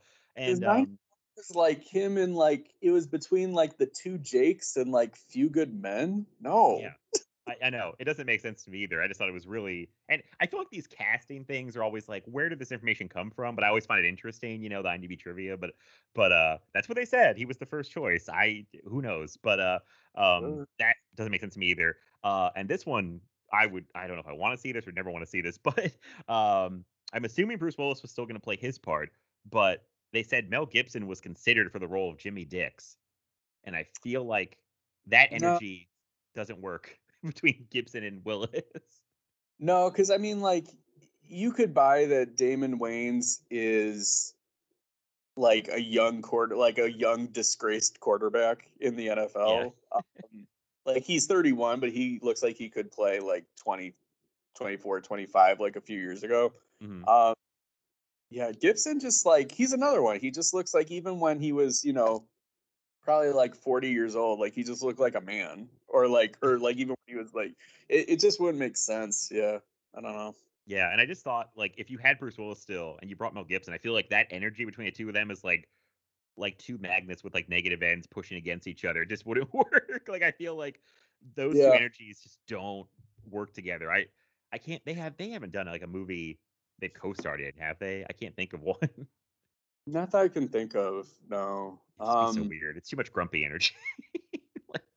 well, I don't know. I mean like Gibson at that time was full like in his full, you know, like heartthrob, like charismatic thing. So I mean like he would have done this is like it's before Lethal Weapon 2 around Air America like that time frame. So I mean like I think he would have to be almost like his like a like a jokester. So that sort of leaves Willis to be the straight man. And uh-huh. like he would like Willis would almost have to be like Danny Glover. Yeah. It'd be weird. I don't know. You are right. It- He was different. I, it's hard to think about Mel Gibson then versus now, but yeah, it, I wonder how he'd have played it. I mean, I, it just it just seems weird to be that choice. But um, that was only two that I saw. I don't know if they had any other choices, but um, but yeah, it's, it would have been interesting. Um, what what other stuff did you want to bring up? Do you have any other notes you want to bring up? No, no, I'm I'm good with the notes. Um I do have a funny Danny Glover story I could tell you. Oh, okay, yeah. so he was at a panel and um he was doing like q&a and in the middle of the panel like the moderator asks a question and i thought this was great because like this moderator is like a critic that's like local to my area and he's like the biggest tool so i really I, i'm happy that this happened to him um so he asked the question and then danny glover's like hold on a second and then like he like put an earbud in his ear and then he's like just talking and like taking a phone call in front of like a panel audience of like like 200 people and then like the panelist is just like is this really happening? And he's like and then like danny glover gets off the phone and he's just like that was my brother it was about work. Um somebody asked they're just like mr glover um what do you, what do you think about like the diminishing returns of like the lethal weapon franchise? Which is kind of a shitty question Yeah, but like i mean yeah. all know you know it went downhill but like it's like what do you think of the diminishing returns? He's just like well let me tell you something. Uh lethal weapon grossed and he like would say what the domestic gross is. He's like lethal weapon 2 grossed this. Lethal weapon 3 grossed this Lethal Weapon 4 grossed this. And then I looked it up like on my phone while I, like after he's I got the bid and he knew the exact domestic Wow. gross Lethal Weapon movie, and then the last one grossed the most, and he just said, and it's like something. It's like one of my favorite catchphrases, and I wish I had it on a shirt. It just is him going, "What's diminishing?"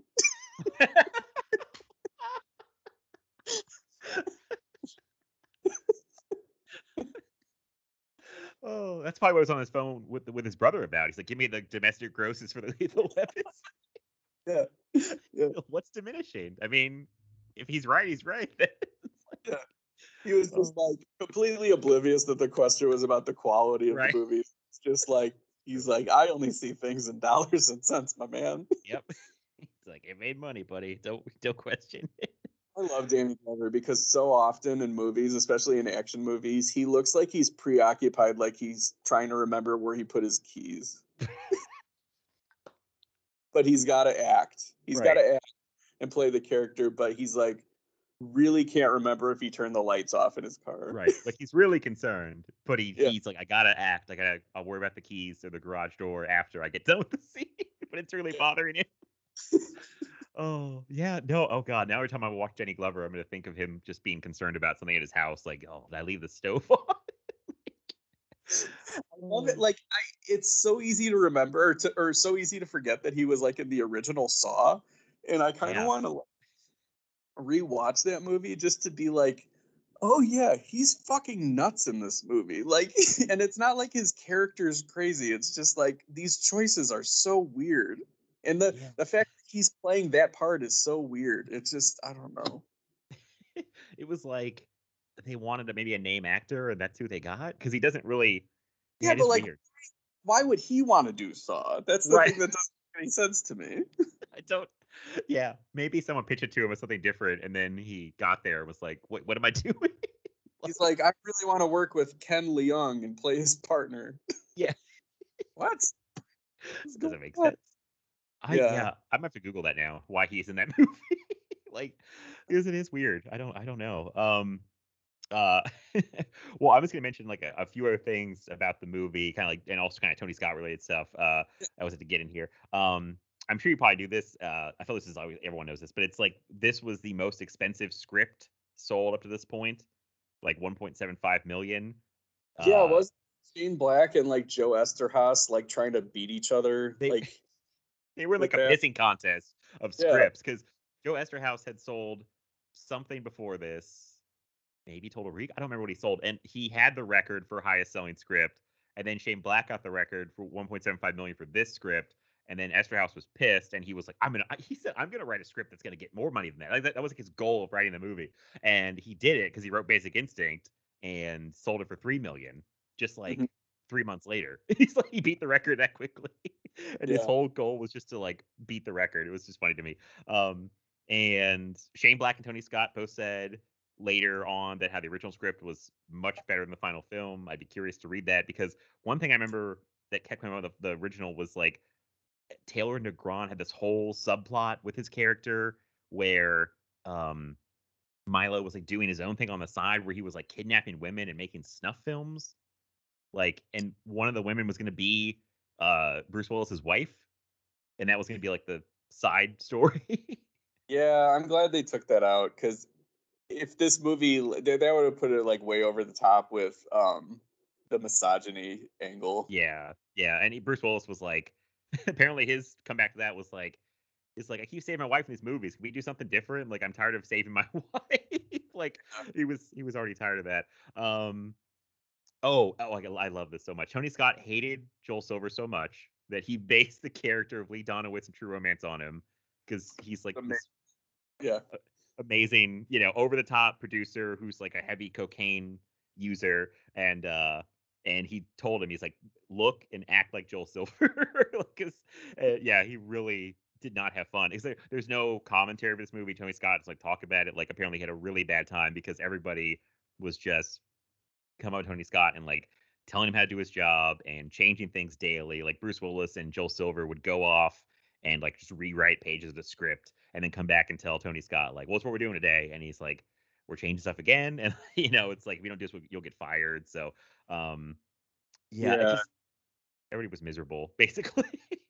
Yeah, Joel Silver, I mean, like, it's weird. It's kind of like part and parcel with this movie where it's like I'm not I'm not at all about what he's about, but like Yeah. he he's the producer of some pretty fucking great movies. I know it's crazy. Uh, yeah. Die Hard, The Matrix. stories There's so many.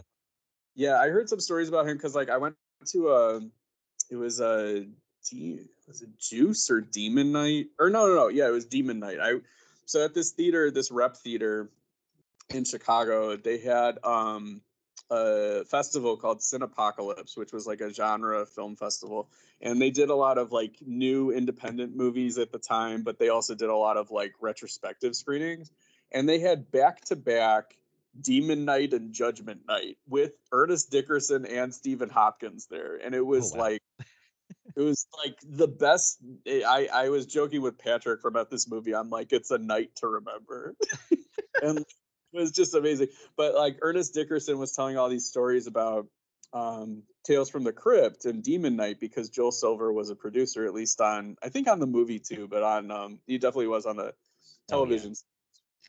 And he was saying like basically what a weirdo he was and he's like and ernest dickerson was just like hey i uh i'm thinking about casting jada pinkett in the role in demon knight and then joel silver just goes okay does she have big tits Oh my god.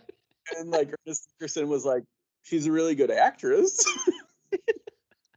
and apparently also like he was uh the reason why bordello of blood for instance like turned out the way that it did was um joel silver's like mission in the mid 90s was to turn like multiple supermodels into movie stars so it was like cindy crawford fair game angie yeah. everhart bordello of blood and it's just like he's he was like i'm actually shocked like more like me too stuff hasn't come out about joel silver Yeah, that's that's kind of amazing. Yeah, because knowing what we know about him and who knows what we don't know about him, it's like because everybody makes him sound like kind of a monster, honestly. Like I don't know any way to put it like nicely, but um just like and doing lots of cocaine and just being like a dictator uh on these sets, like and what you just said with yeah, I don't even I can't even imagine the stories that have not come out yet. I I- I'd be shocked if there weren't any stories. like Yeah, and I, I mean, I apologize if it's just like you know he's just kind of a, a, a gross guy who hasn't done anything wrong. Like I, I'm not accusing him of like allegedly, having- yeah, we should say allegedly. allegedly, yeah, very much allegedly. Don't don't get mad at us, please. Yeah. Um, no, the uh, I, I, it's just yeah. When you hear some of the behavior stuff, it just it screams of like Hollywood casting couch of yesteryear type of stuff. Right, right. Like, it, and it's funny because I talked about um. Wait, what? I didn't hear you. I'm sorry. What? I said allegedly. allegedly, yes. Always end with allegedly. I've heard. Um, This is a vampire, allegedly. yeah, Bruce. I don't want that to float out there without people. Allegedly, Bruce Willis is gonna get really upset with us. Like, fuck, they know my secret. Bruce Willis is immortal, allegedly. Alleg- What? Oh. this will be like, for some reason, this will get picked up, and it's just like sources tell me. oh god. Sources say that that Joel Silver was a monster behind the scenes, and Bruce Willis is a vampire. That's like not how I want to get noticed. Like, yeah, I'll be like, we said allegedly, we said allegedly, um, because uh, it's funny because Tony Scott also worked with Don Simpson, and I think of like Don Simpson and like Joel Silver as like the uh, prototype, like iconic '80s, early '90s movie producers who were like doing cocaine, uh, buying, you know, like being crazy on the set. Like, uh, I know Don Simpson allegedly was was buying like a lot of like hookers. Like, it was just like everything you'd hear, like hookers, cocaine, money, fast cars. Like, it's just the, the typical like fast living movie producer. So, um, yeah, it's uh, it's interesting. I don't know. I'm excited to talk about True Romance. Talk about that Lee Donowitz character again, like because as I was younger, I had no idea this would be Joel Silver, but then it's like clear as day once you know that's what it's based off of. like, Yeah. oh, um, and last thing I have to mention is I think you've even told this story, this bit of trivia on maybe F This Movie at some point. I love Okay. this story. I'm gonna read this verbatim from the IMDb trivia. I don't know if it's true, but I hope it's kind of true. um, they said Bruce Willis used to show up to the set in a disguise and ask the crew members if they liked Bruce Willis or thought he was cool. Crew members knew it was him the whole time and found it either funny, charming, or sad. That's yeah, that's one of my favorite behind the scenes stories. Um, it's almost as good as my my number one. All so there's two other ones, but I'll get to that in a second. But I want to talk about the Bruce Willis thing. The um, I if uh, if you if you um subscribe like so Drew McWeeny um who was a critic who used to write for like Screen Fix I believe and like definitely ain't it cool news he's oh, yeah. got um like his own newsletter and like I subscribe to it and he wrote this essay about Hudson Hawk and it was basically like when an artist tells you who he is in loud screaming like a loud screaming voice like in a movie like Hudson Hawk pay attention and he's mm-hmm. basically saying like everything that you need to know about Bruce Willis is is what's going on in Hudson Hawk which is basically like he thinks he's so cool and that everybody else is dumb and like that's basically like the thesis statement allegedly about Bruce Willis is just like at, he's just in his mind he's just the man he's just so great and that like everything else, not everyone else, but like every other thing, like grass is so stupid. yeah, I, Hudson Hawk is a fascinating movie. Like I watched it earlier this year because F This Movie talked about it. Um, I think Rob and Patrick did an episode on that. Um, yeah. And I don't know if I liked it. I don't know if I can say I liked it, but I was like uh, so fascinated by the whole thing. Like I couldn't believe what I was watching or that it existed. You know, it's one of those movies where like, who how did I guess Bruce Willis at the height of his star power got it made, but like otherwise you're like, it's a crazy movie, you know? It's like, oh. Can I tell you my two other favorite IMDb stories? Oh yeah, yeah, please.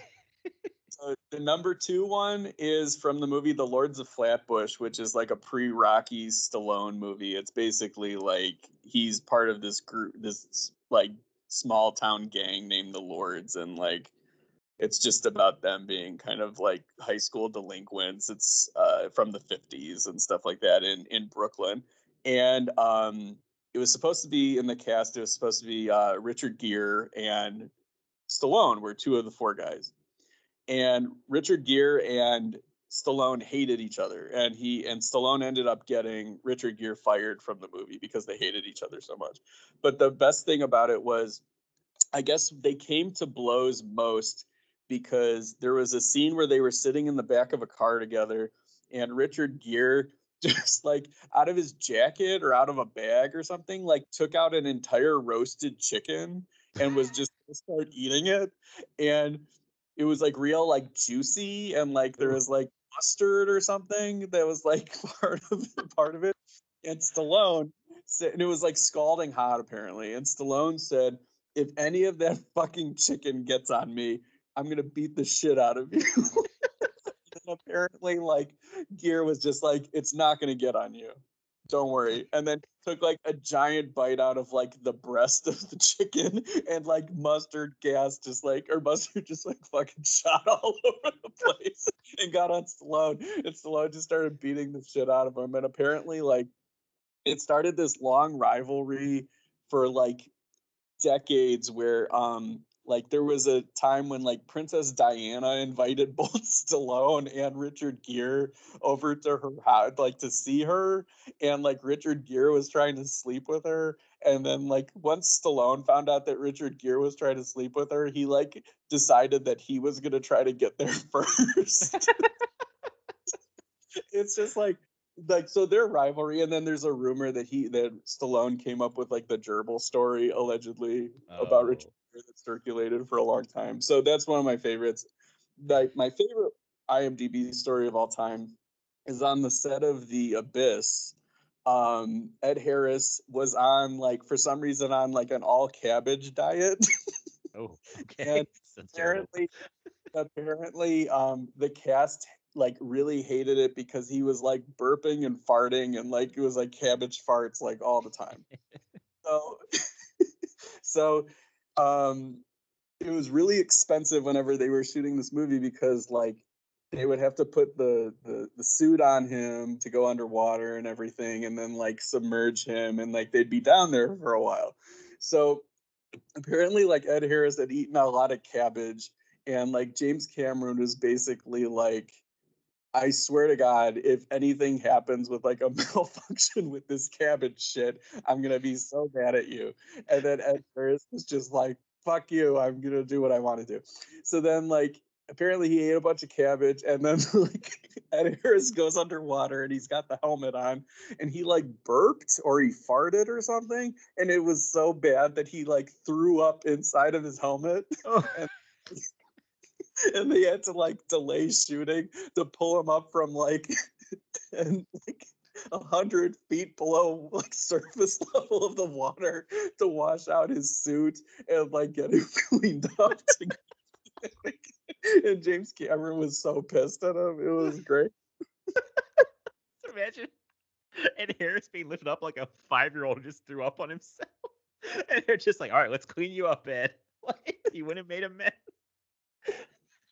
So these stories are on the IMDb pages for these movies. I'm paraphrasing a lot of it. I, am sure I'm getting details wrong, but allegedly these things happen, and, and not allegedly I love them.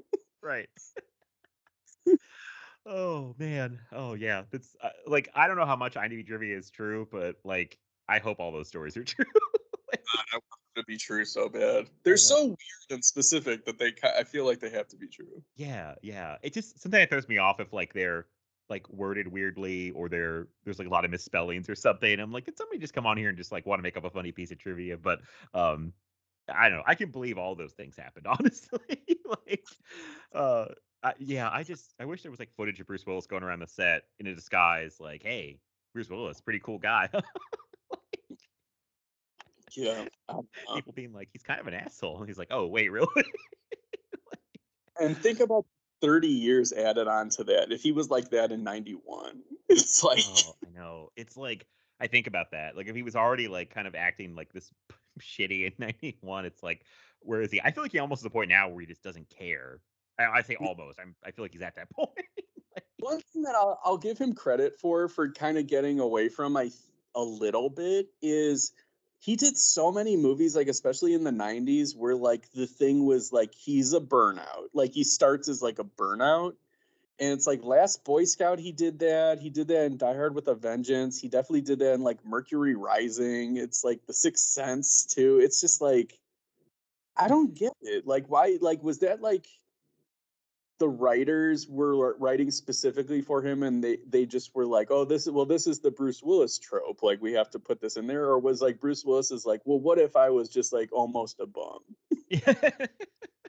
i don't know that's a good point because i was watching him in this and thinking like i think he's really good at this kind of thing like i think he's good in this i think he's good at playing this kind of character and i was thinking like it's funny because he's always kind of associated with like schwarzenegger and stallone but he feels so different to me than the two of them because he really does feel more like a normal human being. like, um, and yeah. his his yeah. whole thing since Die Hard has been like, I'm the action hero that like gets beat up and like you know like takes takes a lot of damage. He's not super muscular. Like, um, so I yeah I don't know. He's good at playing like a a like a washed up kind of bum. Like, uh, and he has this air of like he's not the strongest guy around, but he can like really take a punch and a beating, you know?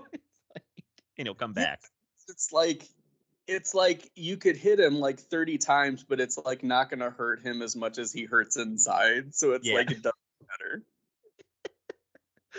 yeah, that's I kind of I love that like about this movie too that like both these guys are like uh, Damon Wayans and Bruce Willis are like just really like flawed like messy characters who like you know have all these issues they're dealing with like Damon Wayans is a drug addict and you know lost his wife and his kid. He's I that's I think that's, I don't finish that earlier. That story really is a sad story in the middle of this like yeah fun, crazy movie, and I think it like really hits. But yeah, it's like you said, it's like but the next scene you'll get back like some funny stuff, so it's okay to slip that in there. But um, and then Bruce Willis is like a total fuck up and um has a horrible relationship with like his wife and his daughter, and you know it's uh, like these really flawed characters that are like interesting and like not maybe the most likable people, but, but it's but I mean that's a problem too that happens now is like everyone thinks every character has to be really likable and relatable, and that's not always the case. You know, it's like they can be interesting and be flawed, and you know, I I don't know. I was thinking about that when I was watching the movie today. Yeah, can you imagine like if this came out today, it would be like the fucking Rock is Joe Hallenbeck and like Ryan Reynolds is like Jimmy. Oh God, that's probably exactly who would play these characters. like, like the problem with The Rock is like I can never buy him as a normal human being. Like, and I, I still like The Rock a lot. Like, I know a lot of people are getting kind of tired of him. I feel like, or they don't like him, or you know, but but like I still like him. But yeah, I know he like he does a he does a certain thing. Ryan Reynolds definitely does a certain thing. Like they have like their images are so um uh manufact protected, I guess. Like, you know, like I always say that I hate that The Rock like works with these like directors who I feel like usually aren't like the best directors. Like he doesn't really push himself. Like he's always working with like what's that guy Rawson Marshall Thurber? I can never remember. He's kind of like um dodgeball, and then all of a sudden he's like directing like yeah like Skyscraper. Yeah, it's like why? It's like I almost feel like it's like guys that he picks that he knows won't like push him or you know he can tell them what to do kind of you know um, yeah. There's a lot of guys who did that with like directors. Like I, stallone was like really well known for just like bullying directors like especially like in the late 80s early 90s because he wanted somebody who wasn't like gonna stand up to him. Right. because he wanted to be basically the author of that movie and he just wanted a like a guy to kind of you know shoot the schedule for that day and that was it yeah, and I'm like Stallone basically took over Tango and Cash as the story, right? Yeah, yeah. Like, like took over directing, yeah. Um, and it's funny because you hear about these guys doing this, like Bruce Willis and Stallone, but uh, and maybe it's again like blinders on, like, but it feels like they were playing like usually different, interesting characters. They may try to be really cool still, but like I feel like The Rock and Ryan Reynolds, the two guys you brought up, that are kind of like always playing the same kind of guys a lot, you know, and yeah. they push themselves like rock used to push himself. He did weird stuff like southland tales and um even a movie i don't like but um uh be cool like you know it's he would do weirder like different parts but now it's like he's in like i'm in rock you know professional mode like um i mean yeah. like there's there's certain movies that they're in that i think they're good in. It's like not completely you know like i hate every performance they have but the the two of them like for me they're just so edgeless now. Like even when like ryan reynolds is playing deadpool he might as well be playing like iron man. Like it's there's no edge to it to that anymore because like you know what the you know what the gimmick is and like there's no surprise to any of it. And then i just feel like with the rock it's like if like a press junket like became a person that's what the rock yeah. By all accounts, a very nice man in real life. I mean, I just think he has a very like protected public image, which he really cares about, which is not a bad thing. It's just kind of like makes him a little more uninteresting, you know? It's like I would like him so much more if he did like 50% fewer movies. Cuz I just feel like every yeah. time I look up he's in a new movie and it's yeah. always the same shit. It's always the same type of movie, the same type of character and I just want him to make more walking talls and less Yeah. jungle cruises. yeah, yeah, I would like that too. I just want him to do some di- some different, more interesting stuff. You know, it's like, um, but who knows? I feel like he's kind of set in his his path at this point. so, um, yeah, yeah, I don't know. It's different. It's it's just another thing about how different now is versus late '80s, early '90s. You know, like this whole this whole difference in how things are. Um, but I, yeah, I, I can't think of anything else on Last Boy Scout unless you have any anything else you want to say. Just one last question. So, like, okay, I because we we had fun with the Mortal Kombat Johnny Cage cast thing. Uh-huh. If you were to do a reboot of Last Boy Scout, who would you cast as Joe Hallenbeck and uh, Jimmy Dix? I almost made a joke about saying The Rock and Ryan Reynolds, but I was like, no, no, no. Uh, I'll, I'll, be serious. One while we were talking for Hallenbeck that I think I, I think is kind of good. Okay, this is gonna be tough. I have to think because. Okay. all right. Um. the Jimmy Dix one, but I think I think DiCaprio, like aged DiCaprio, could be good as Hallenbeck. Okay. Yeah. He can do the comedy, and also like he's can do enough of the he can do enough of the Bruce Willis type of action. I think. Yeah, that's a that's a good point. Yeah, I see. I can see that. and then Jimmy Dix, I will go with. I want to do like some kind of stunt casting because Damon Wayans was sort of like, this was like his shot at like breaking out of like the comedy mold. mm-hmm. So I think of like a comedian. So I would say, uh, Kevin Hart. I was thinking Kevin Hart. I was thinking when you said it, I was like, is he gonna go Kevin Hart? Um, but it's gonna be gritty Kevin Hart. okay. Trying to think if I've ever seen gritty Kevin Hart. I was like, does that exist? Um, oh, this is tough because I'm like, when I was watching this, I was thinking like, oh, this movie probably wouldn't get made now, and I, w- I was even trying to think of like, I think if they remade it, it'd be way like funnier and take a lot of the violence and the dark stuff out. Um, like fucking Spencer Confidential if they read it now. a movie I did not see and probably will never see. it's because it, it nobody's seen it, even though it's like one of the ten highest rated Netflix movies of all time. That's what they, yeah, allegedly. I mean, allegedly. I didn't even mean to do that. Um, I don't. I'm. Not, I'm like Netflix. I don't believe you. I don't believe that stat. But um, the funny thing is, I, I don't. Want I'm not trying to tie this back to Mortal Kombat necessarily. But I was like, Mark Wahlberg is Joe Hallen back. like, um, I feel Oh, like they would. I would watch it.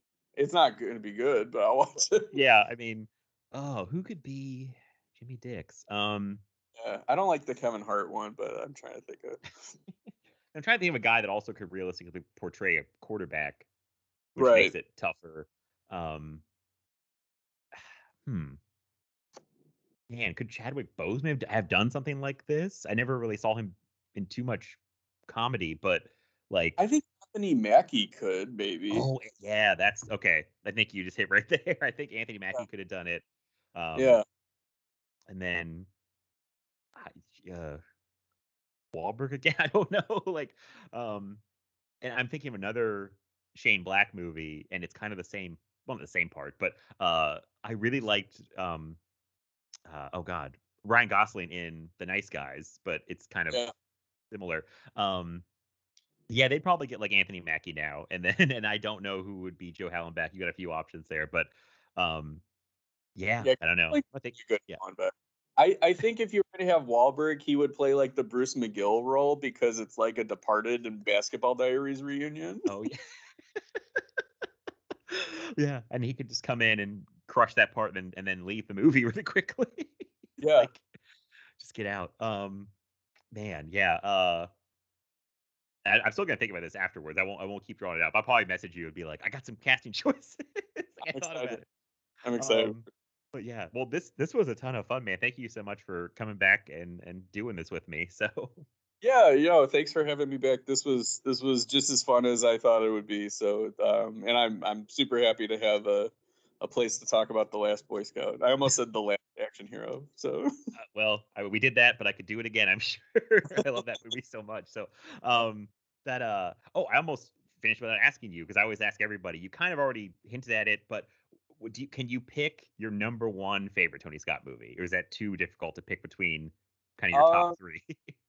I mean, right now, just because I'm on a high from it, I'd say the last Boy Scout. But it, with any distance, it would probably be either True Romance or Crimson Tide, and more often, I would say Crimson Tide. I think.